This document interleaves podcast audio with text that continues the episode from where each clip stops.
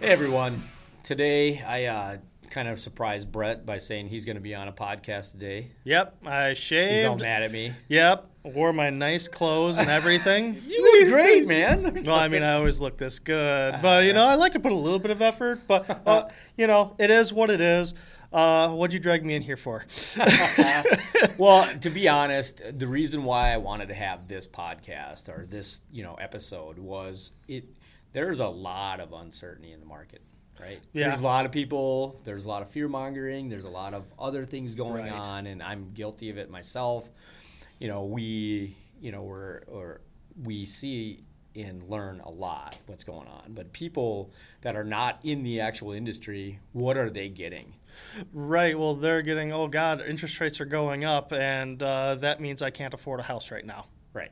That's that's the growing consensus. That's what we've been seeing when it comes to mortgage applications. That's the word on the street. Correct.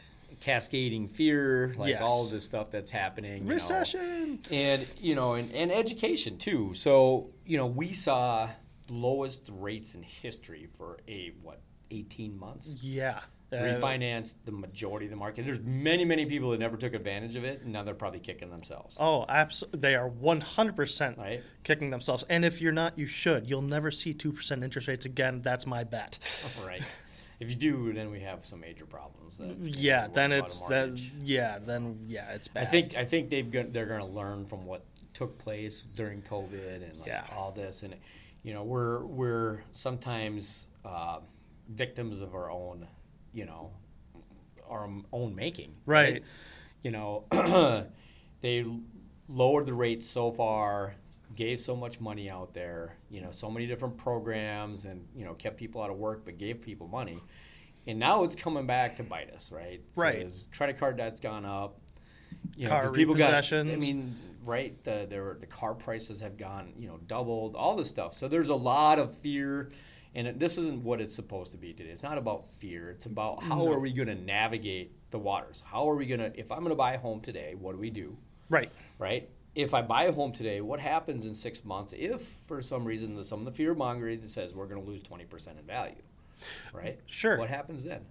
And, you know, the people that went through 08 with a home that just purchased, Mm-hmm. you know, and, you know, if you didn't lose your job and you just kept making your payments, you know, you, you made it through it. You right? made it through. Yeah. Right. I mean, yeah, the value came down, but it also went back up, and then it went up even more. So I know people today that bought a home in 07, 06, you know, and now they owe 100 grand on their house, you know, 150 grand, and they might have refinanced it and done other things, Mm-hmm. and their house is worth 400, and they bought it three. Right.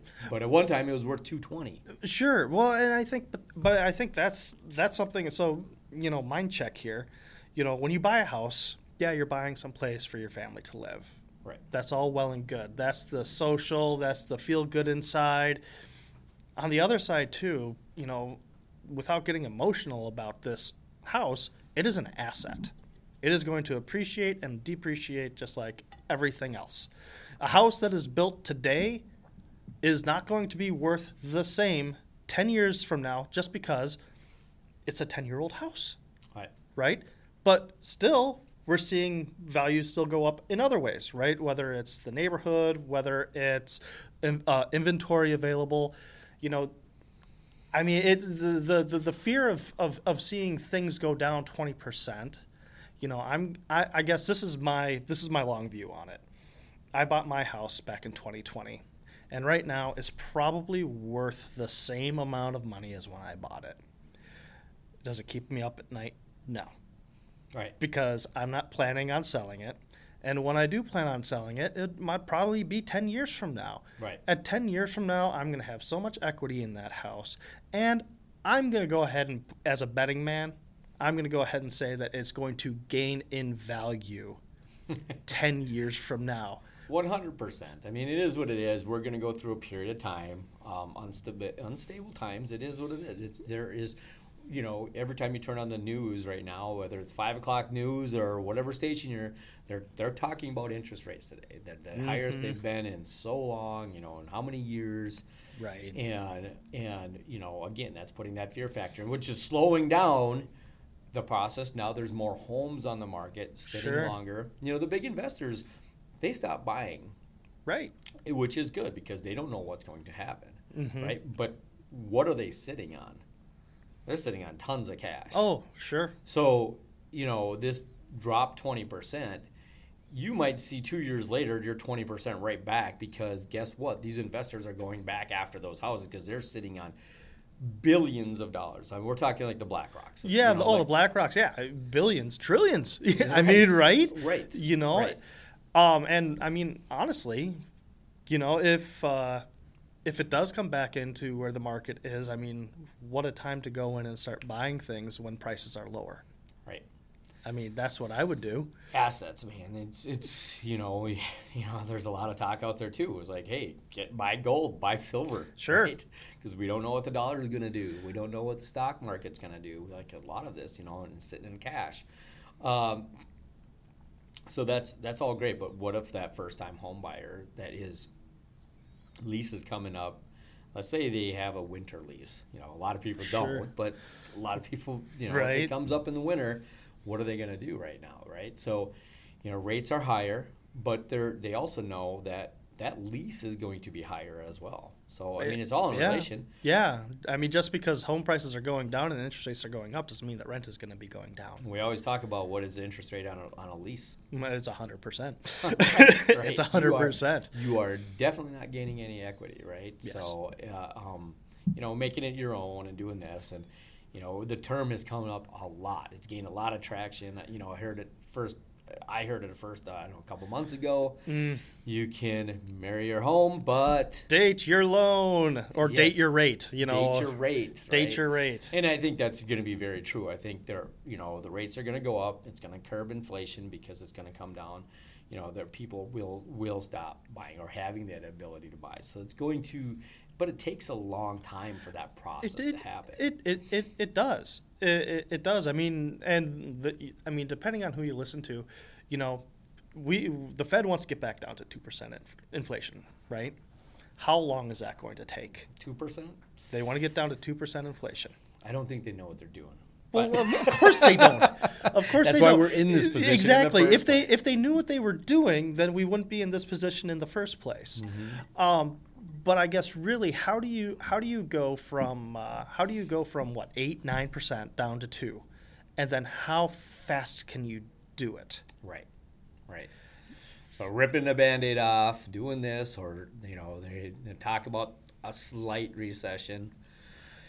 They talk. we about- already know that, that that's not the case. Right. We've been in a recession two quarters. They, they changed the terms on it, but They it did. is what it is. You know, I don't want to go down that rabbit hole too far, but um, you know, we see it in our industry. You know, and one of the reasons why I wanted to have this, we talked about it earlier. Is like you know, I don't think a lot of people understand what truly is like all takes place in a mortgage. Oh right? yeah, what what is a mortgage, Brandon? Right. I come to you and I say I would like a home loan. Will you give me some money? And that's how it works, right? Where does the money come from?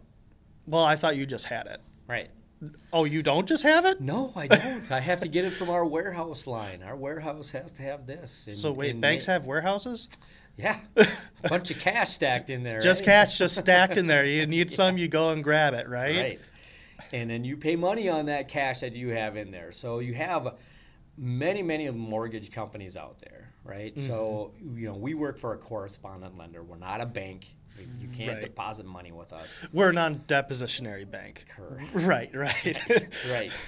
Um, you know, we're correspondents, so we work with all the investors, which are your servicers, banks, right?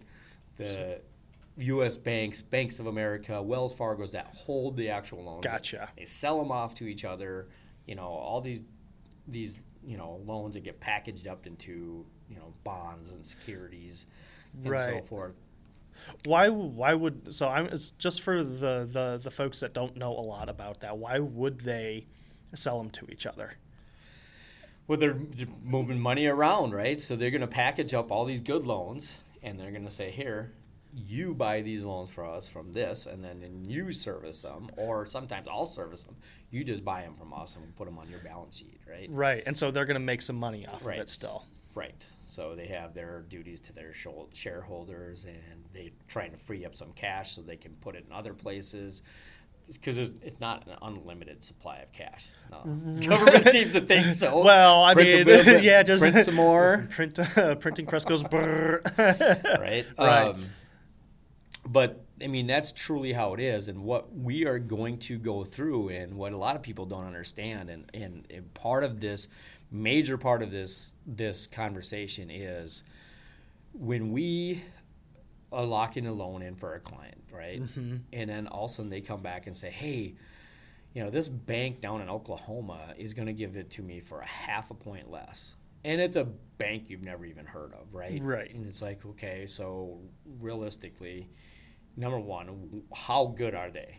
Right. I get it's a half a point, but yeah, uh, are that you could going be to get to closing on time, right? right. You know, there's a reason why, you know, it's like gas prices, you know, from station to station, they're generally very close to each other. So when you find this one off that's a half a point lower than the rest of the market, there's got to be some concerns there. You got to have like you know because a lot of people just don't understand how it works, right? There's a Right. lot that goes into completing a loan. The lending costs have doubled because um, over recent years because of all that goes into it. You know, the Right. compliance piece from technology to just how many people actually touch a loan. Right. And when you say lending cost, you mean how much it costs us to be able to borrow the borrower to the borrower. Correct. Right. Absolutely. That's exactly what it is. How much does it cost us to do the loan for them, right? Right. And we still have to make money. And we still have to make money on Right. Right. Every bank, every lender, correspondent, broker has to be able to make money, right?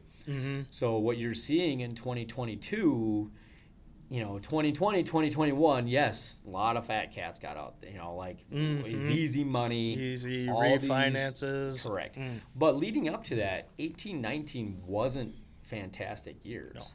You know, in fact, it was it was very it was you know a lot of companies were on the verge of like, hey, we don't know if we're going to be able to stay open in 2020.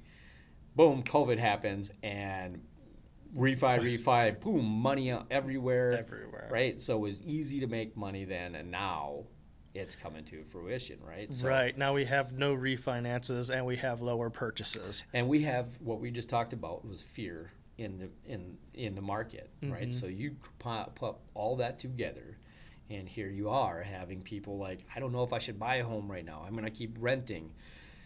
You know, twenty two hundred dollar a month rent. How much is that going out, right?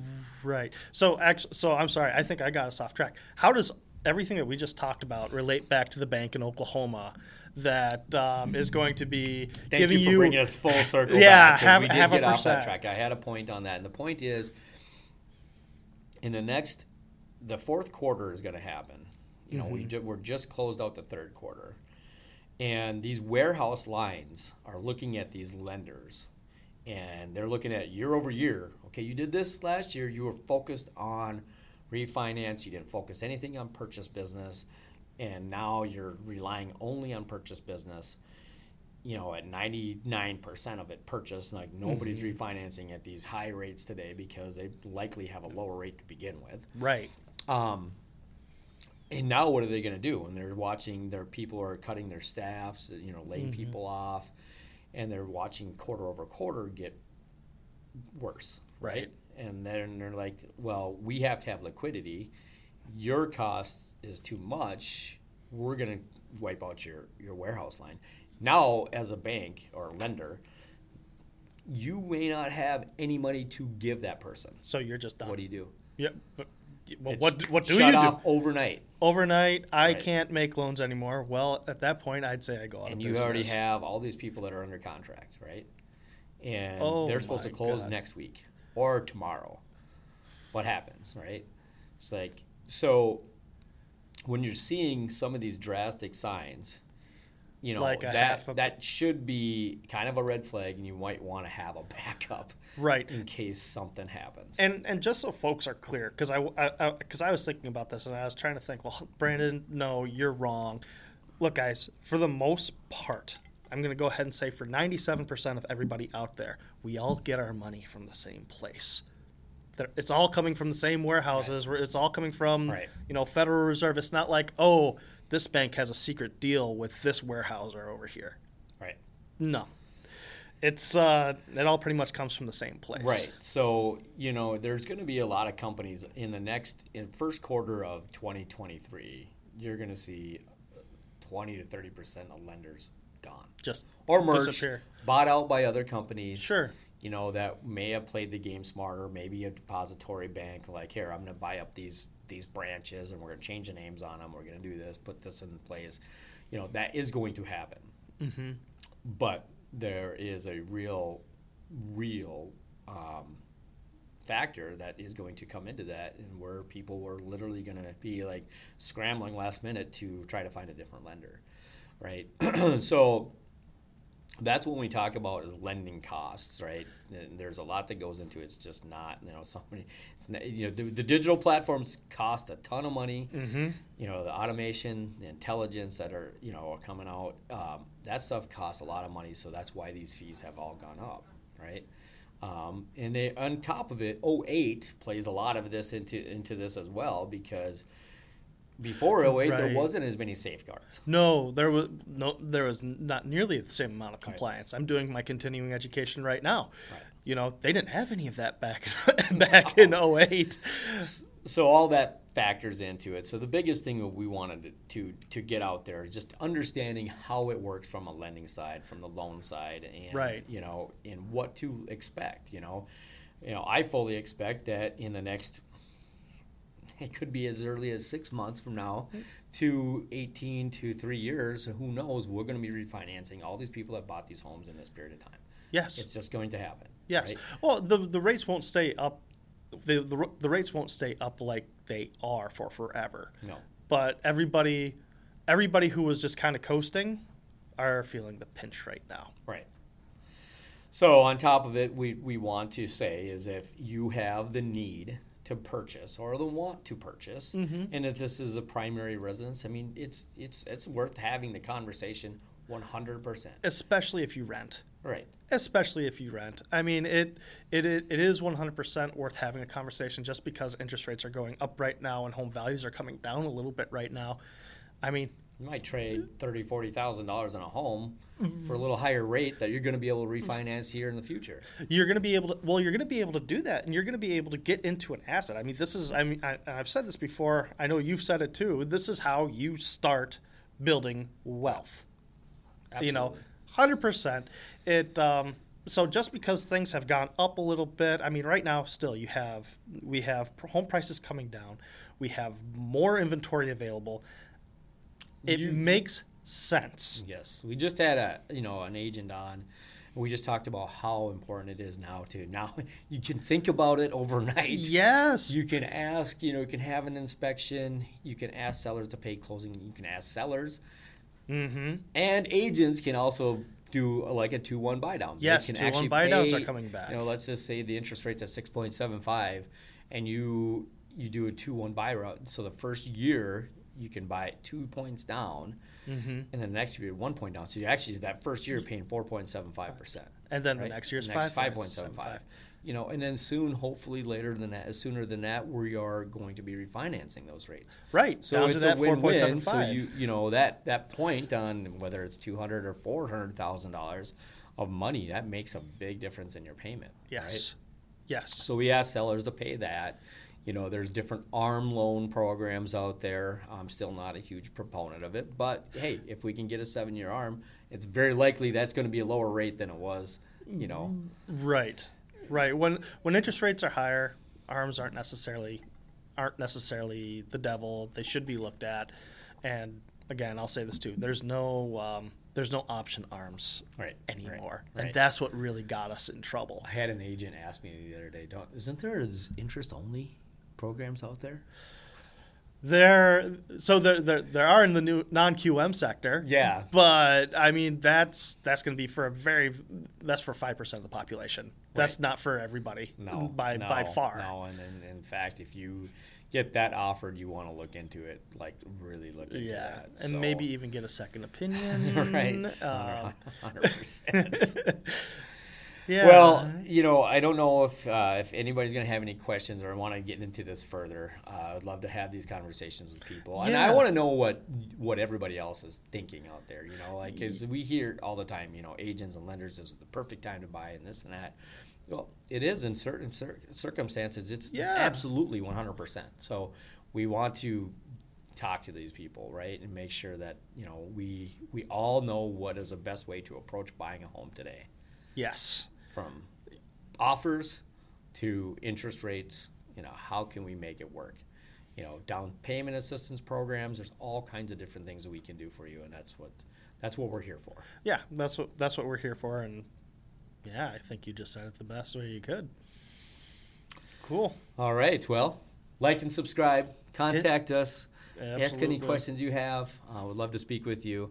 Um, we want to have these discussions every every month Yeah, and if there's something specifically that you want to know more about, um, if you're on YouTube, leave us a comment. for sure You know, i i if it pops up and, and and we say, "Oh, that that's really interesting," we'll talk about it. So, yeah, awesome. all right thank you all Thanks all.